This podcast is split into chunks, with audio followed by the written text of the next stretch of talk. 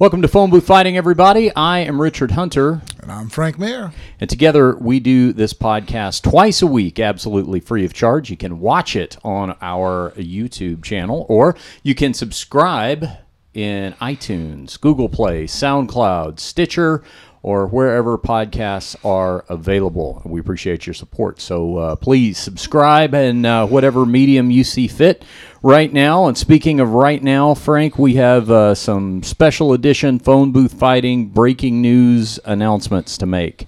Uh, you are ready to tell phone booth fighting listeners for the first time anywhere where you're going to be fighting next. Now, let me uh, let me just build a slight bit of drama here uh, by eliminating a few possibilities.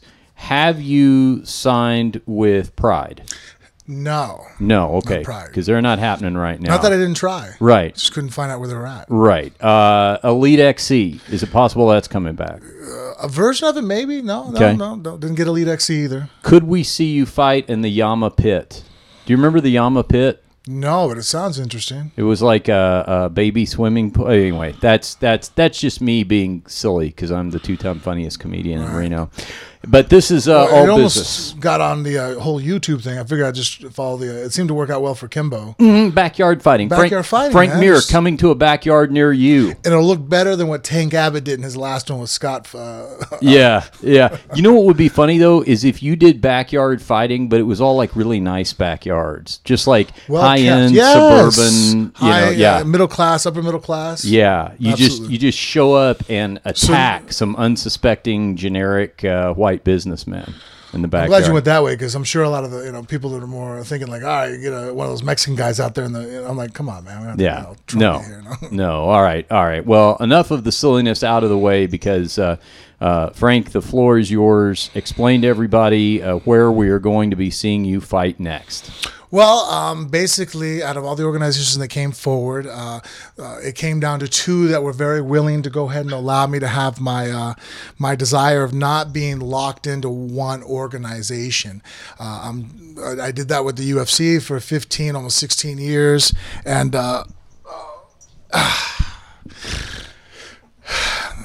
The needy dogs. Anyways, um, They got to eat. You got to feed them. I do. Got to get working somewhere. well, they have food. There's just affection, you know. what I mean, I don't know which one they want more. So, anyways, uh, you know, that was something I didn't want to have happen, and uh, you know, obviously, it was coming down to Bellator and ACB. We're both seeming to be very understanding of the fact that you know that I didn't want to, unless I was their champion, uh, be stuck only fighting for them, and you know, because there's opportunities to fight other guys, and, and especially because I, you know, like I said, you know, Brock is somebody I would like to face, uh, Fedor Emelianenko, is somebody I would like to face, and um, uh, in the past, certain things have not worked out with Fedor because of being locked into one organization. And if you, it's kind of sucks if if you're part of an organization and the opponent you want to face is not and unwilling to come over there, then uh, you know through contractual uh, uh, issues, then that fight never can be made. And so um, uh, it finally came down to the that, that between the two, and, and honestly, it just came down to a little bit on the financial aspect. Who pays the most, and uh, you know, and, and Bellator at this point with uh, you know Viacom obviously supporting them, uh, I'm getting paid more than I made with the UFC, so I'm extremely excited that you know uh, to be part of now the Bellator's roster with, with Scott Coker. Uh, they have some very legitimate heavyweights over there, and obviously do. first and foremost, it comes up on my mind is to be able to fight uh, Fedor. Hopefully that'll work out, but it doesn't close the door that I still could go and fight now. For example. With the ACB, somebody that I have now a contract with to do commentary work. Right. If uh, it comes up and I can make it work. You know, ACB has uh, talked about moving into some areas that I'm very interested in fighting, and um, you know, financially they're also extremely lucrative and, and, and well backed and well funded. Mairbek, uh, his pockets are you know, you know they pay well, and so uh, you know it kind of came down to a little bit too of just uh, you know the North American representation and being able to be seen there on TV. The TV bonuses and deals there uh, really kind of put Bellator over the uh, top, and so but again, uh, Scott's not into the stranglehold of just well if you're my guy you can only fight for me. Uh, I'm done with the jealous girlfriend type of promoters that I've had to deal with in the past, and, and now I can move forward and you know opportunities arise. I mean hell, uh, maybe the the Rizin tournament coming up uh, again, uh, you know, in 2018, I'll be able to compete in, and uh, uh, you know, things like that will now be available to me. So so it's a non-exclusive deal.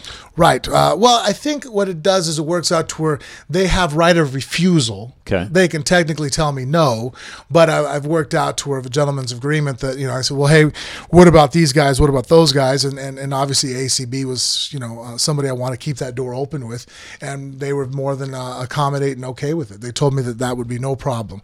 Uh, you know, uh, that was not one of the people on the no go list. Awesome. Now, do you want to say how long the contract? How many fights? I have a, it's a four fight deal. Okay, four fight deal with uh, with Bellator. This is exciting news. It's it's first of all, I think the best time in Bellator's history to join the promotion because you know they're not the organization from a few years back where the couple of recognizable or notable names were the old guard guys that were well past their prime. Certainly, they've they've got a few legends over there, but they've also got guys who are still, you know, at the at the prime and the peak of their careers in all divisions. Over in the heavyweight division, Matt Mitrione comes to mind. I mean, they just Yeah. they just got him. Matt's a competitive Um, heavyweight in any division he goes to, whether it's UFC, Mm-hmm. Bellator.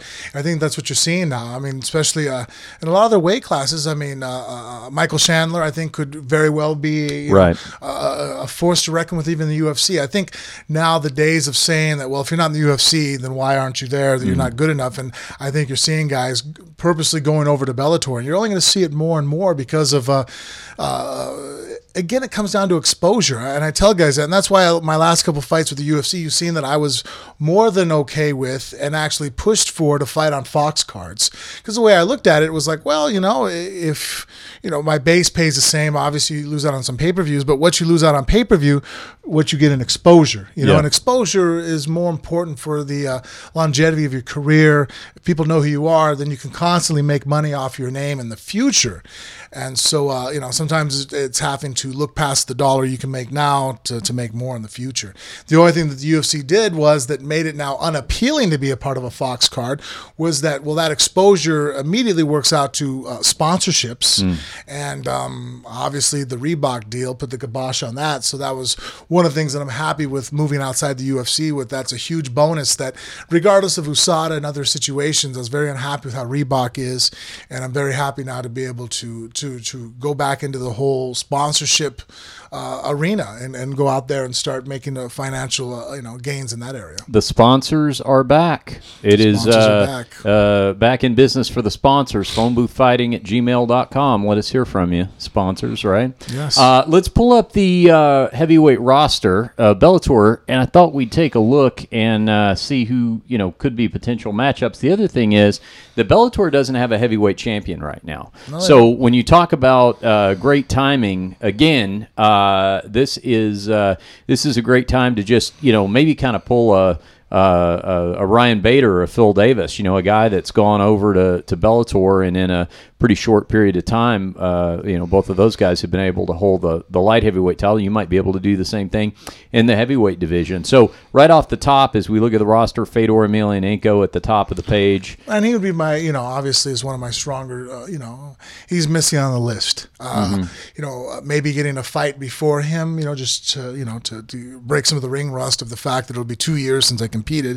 Uh, not a bad idea. Uh, Yeah. But as far as uh, that was definitely a weighing factor in, in, in going towards Bellator is that I've pretty much fought a who's who of the MMA world has been on my roster. Uh, if you look at the people that I faced, I've faced some of all the legends in my era. I've pretty much been on there. Uh, one very absent uh, mark on there is Fedor Emelianenko, and so uh, that matchup would be ideal. Uh, Bobby Lashley is on there, former pro wrestler, collegiate And uh, I would wrestling very much great. like to fight Bobby Lashley. Yeah. I, I think that the reason why that's an awesome opportunity to face him is that if I can make the, the, the Brock fight maybe come to fruition here in the next year or so, I think the Brock has all the reasons to face me. There's a storyline behind it. I think it's a big money fight for both of us. Uh, the fact that we both were one and one against each other. This is the rubber match to see who gets to take all the chips. Uh, uh, and- and so facing uh, you know Bobby would would be a, a great type of, uh, uh, you know, of running. Somebody who's an NCAA uh, call, uh, champion himself, uh, high level grappler as far as wrestling base, big, strong, uh, powerful guy. Uh, so uh, you know, I think Lashley would be uh, somebody definitely. Uh, Great to step into and prepare for, and a tough fight in his own right. I'm not taking anything away from Bobby. Cheick Kongo's on there. You beat him once. Uh, Right. You submitted him, and while I don't know that that's necessarily been a rematch that's been on top of a lot of people's radar, all of a sudden uh, it is interesting because you guys have some heat. He was he was the only guy. I, th- I think we've discussed this on the show where he was kind of the only guy you could really recollect in your career that really seemed to have a, a genuine disdain for you. Turned his back on you at the weigh-ins and that whole thing because you had uh, you had said his his grappling was subpar, which I, which I don't think was uh, anything short of everybody's you know uh, default observation. But he he seemed to be the last to know. Lost, uh, something was lost in translation. He felt by me saying that he was the weakest grappler at the time on the UFC roster. I think at the time uh, it was him and Pat Barry fighting for Mm-hmm. who was at the bottom of it. Uh, upset him somehow, and uh, I don't think he realizes that when critique is followed by factual Uh, uh, um, statistics to back it up. It's kind of hard. To, it's not really talking shit. I'm just kind of pointing out that be like you getting mad at me because uh, I, I point out that hey, your headlights are out. How dare you tell me that? I'm all. Well, it's the fucking truth. You know what I mean? So I said that he wasn't very good on the ground, and uh, you know, and, I, you and I- turned his headlights out. I did. I, then uh, then I, I I proceeded to go ahead and choke him unconscious to, to, to really drive that point home. So probably doesn't feel very good about me either ways. Uh, I don't No, think I've well, improved relations. Don't know if the years have mellowed his opinion or not, but we'll find out when you get A video of to- him face down, ass up, asleep. Yeah. So I'm sure he's unhappy about We'll that. find out when you get back over there to Bellator how he feels about that. Couple of tough Russians, Sergei Kharitonov, Vitaly. Minakov. Uh, Yeah, I don't think Kelly. I think this uh, hasn't been updated. As far as I know, that he's re-signed with. Uh, they let him go. He Oh, was the right? former champ. Uh-oh. He actually was the champion there, and that's why right now uh, Bellator is without a champion because Vitali was the champ, and uh, they didn't want to give him a pay raise because for the fact that I mean I think now he's 19 and 0 or even maybe Mm-hmm. 20 and 0. He just had this fight over in Fight Night Global with uh, Bigfoot. okay, right. uh, but no one knows who he is, and, and and that's one of the things about you know uh, you know that people still don't get with fighting. That is, we are not an Olympic. Uh, this is not the amateurs. We're just purely about winning to get the gold medal. It's also about uh, presentation, entertainment. I mean, you know, uh, you know, obviously there's only one Conor McGregor in the world, but it, you have to be able to market yourself. You know, like Chael Sonnen's done a phenomenal job of that. You know, Tito Ortiz, even in retirement, was talking trash outside their fight. He's setting up. Like those guys know how to market, and it's not always just about being an undefeated fighter. It's whether people want to watch you fight or not. And the problem with Vitali is that uh, Minakov is. If I went down the street right now and asked even your casual MMA fans. I mean, look, you, you're a top journalist MMA, and you didn't even know he wasn't even part of the organization. no, anymore. me and the Bellator webmaster, neither one of us. No, he fought over at Fight Night Global against Bigfoot Right. Silva back on June second. Yeah, there you go. All right. Well, uh, certainly, you know, and that's one thing that Bellator has done a good job of over the last few years is cultivating that Russian presence, not only in the heavyweight division, but throughout the promotion. We talked about Matt Mitrione earlier. He's over there now. Roy Big Country Nelson. This is a guy you have a win over, but uh, you know he's he's he's a household name among hardcore MMA fans, Yeah, and I could man. I could easily see uh, a second fight between the two of you guys being made. What do you think about that idea? At some Yeah, point, I mean Roy's a tough guy. He still has a a a, a, a missile launcher of a right hand. Uh, you know, very savvy on the ground. I don't think he's ever been submitted in MMA or even jiu- well, I, I don't know about jiu-jitsu competitions, but uh, you know, uh, uh, uh, well, in nogi grappling, I submitted him once uh, back over at the, a tournament that they had over at John Lewis's school. But uh, he has a win over me point wise. He beat me on points in a 4 grappling match at Grappler's Quest, and then uh, obviously I have the victory over him in the MMA fight. But uh, you know, it, it was a three round decision that you know uh, still even though I dominated every round, uh, he was in the fight. He's tough. I've trained with Yeah. him since then. Uh, Roy's a big, strong guy that has a pretty good mind for MMA. He understands things. It just you know. Uh, he uh, uh, uh, still, you know what I mean, like just hasn't grown or developed. Like I mean, what he's dangerous at, he is extremely dangerous at. That overhand right, his uppercut's pretty dangerous too off the right side. He just hasn't uh, developed anything. Like you know, like Matt Mitrione has developed as a fighter and and, and grown, but uh, sometimes it's uh, you know about letting yourself go and not being the smartest guy in the room and finding people smarter than you. And you know, and Roy's such a smart guy that sometimes he has a hard time with that. Uh, Justin Wren is up there too. We need to have just side note, but Wait, we need he's to have. isn't he building houses in North Africa. Yes, but he fights to raise money for that. In fact, we need to get Justin on the podcast. Oh. Yeah, I'm not fighting little. him. I'm going to look like the biggest asshole That's in the right. world. That's No, right. All the come on. pygmies will hate you. Yeah. I mean, I guess I could look at it like I'm fighting him to help him make money. yes. But uh, Well, I tell you what, we, Justin wants to come on the podcast to talk about his Yeah. water project and everything. So maybe he can uh, uh, clear up the, the situation on that when we get him on. And but you're right, yeah, that's that's a tough one. You know, when you're fighting the guy who's like keeping people from uh, from dying by getting clean water, that's a tough one. Yeah, smart to smart to maybe just go for Fedor. All right, well, that's our big news, and uh, sorry, I'm making sure the wife isn't calling. yeah. Okay. All right. No, she's. Uh, how how has the well? You know what? While while we're talking about Mrs. Mir, what was the reaction like in the Mir household? Because you know it's you you've been out of action, and uh, I, it was known all all the, the the all along that you wanted to fight again. You've been traveling a ton to do all the ACB commentary and all that kind of stuff. So how happy was everybody to kind of know things were returning to a normal order? Ah, she was extremely happy. Uh, it's funny. My wife's a pessimist. She, you know, uh, everything is always going to be the uh, worst case scenario. It's never going to happen. And and if you'd have talked to her. Um, she was thinking that I was never going to be able to fight again. No one wanted to watch me fight. That my career was over with. That you know, I couldn't have paid people to. I mean, that you know, it's it's funny how she gets sometimes. Where, but I mean, she does that with a lot of things. Where it's just you know, there, there's no chance of uh, uh, of any improvement. You know. And now we've got good news today. Frank Mir to Bellator, and also just to uh, uh, clear clear up one thing, you will stay out of action in the MMA cage until uh, the spring, right? Until the the USADA suspension is up. Even though you're, and we talked about this when you got your release from the UFC, but but even though you're out of contract with the UFC, you're going to go ahead and wait out the rest of that USADA sanction and then be free and clear. Right. Uh, that was You can thing. sign. You obviously can sign with somebody Yeah. right now. You did. That was kind but- of the uh, the yeah. give and take. I, I wanted to be released from the UFC because it's funny. I called it from the beginning. They're like, "Well, no, yes, no," and and uh, ultimately I was right that UFC. Like right now, I'm not sanctioned by a, a body because I fought in Australia that had no sanctioning body. The issue Yeah. occurred there, so USADA was the one that made the recommendation. And um, USADA is not a sanctioning, you know, they don't have any authority to come in and actually say you're not allowed to fight.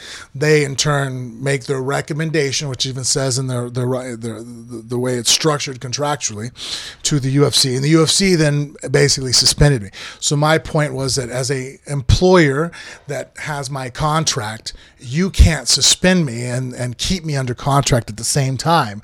Uh, that's, uh, you know, it's unlawful.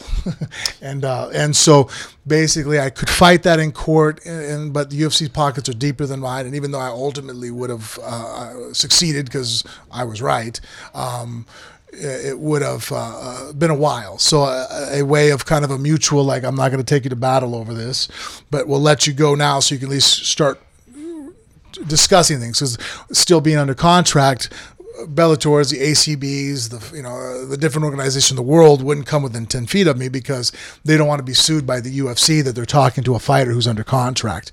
So I had to wait till I had my mutual release, so that way at least now I can start training and setting up a fight for April. Whereas if I had gone the other way, yes, I could have fought in April, but that doesn't still mean the UFC had released me and given me a fight. So who knows how long this could have drug out for? So at least now I have a definitive time that in April I can be back and fighting without uh, without any uh, uh, restrictions. And this will give you an opportunity to do some promotion on behalf of Bellator to build up a fight and, and really give it its, kinds of stuff. really give it its due. And and I guess one other thing on that end because uh, people are fans of your your commentating. That's what you're doing for ACB. Was there any discussion of you doing any commentating for Bellator?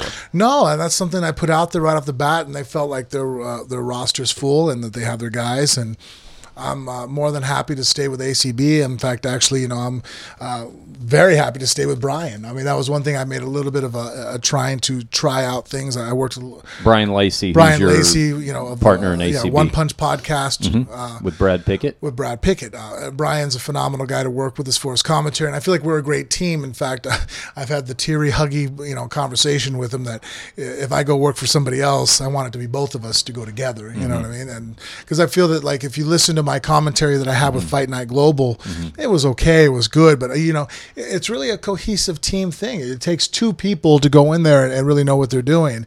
And uh, Well, he trains a little bit. Did you try to get him a Bellator contract? That would be the way to lock him. in. I did. I was know? like, hey, come Yeah. in here. We'll maybe do a, a one off because he has Yeah. his. Uh, but he says he'll do more fights when I do more stand up since we're both at one okay. on one. So. All right. Okay. Excellent. Well, and, and speaking of stand up and uh, phone booth fighting live shows, uh, now you're uh, you're promotion mates with uh, the American gangster Chael Sonnen. I know. I'm extremely interested in that. Yeah. And, and then uh, Chael and I will actually be able to discuss it further on the mat in ADCC. That's right. Got that We'll be, coming uh, up. Yeah, we'll be there on September 22nd to the 24th. We'll be in uh, uh, Helsinki or uh, Helsinki, uh, uh, Finland. Finland. Yeah. and uh, be able to do our match there. And then I'll jump on a plane and fly quickly down to uh, the ACB in Sheffield. Well, this is exciting stuff. Well, congratulations on this, Frank. I'm I'm happy for you, and I know this has been a a long uh, process to get through. Yeah, absolutely. She's Back happy. in the gym training, and Yeah. I have a goal. So she's like, uh, she even said like this little glimpse into what retirement might look like.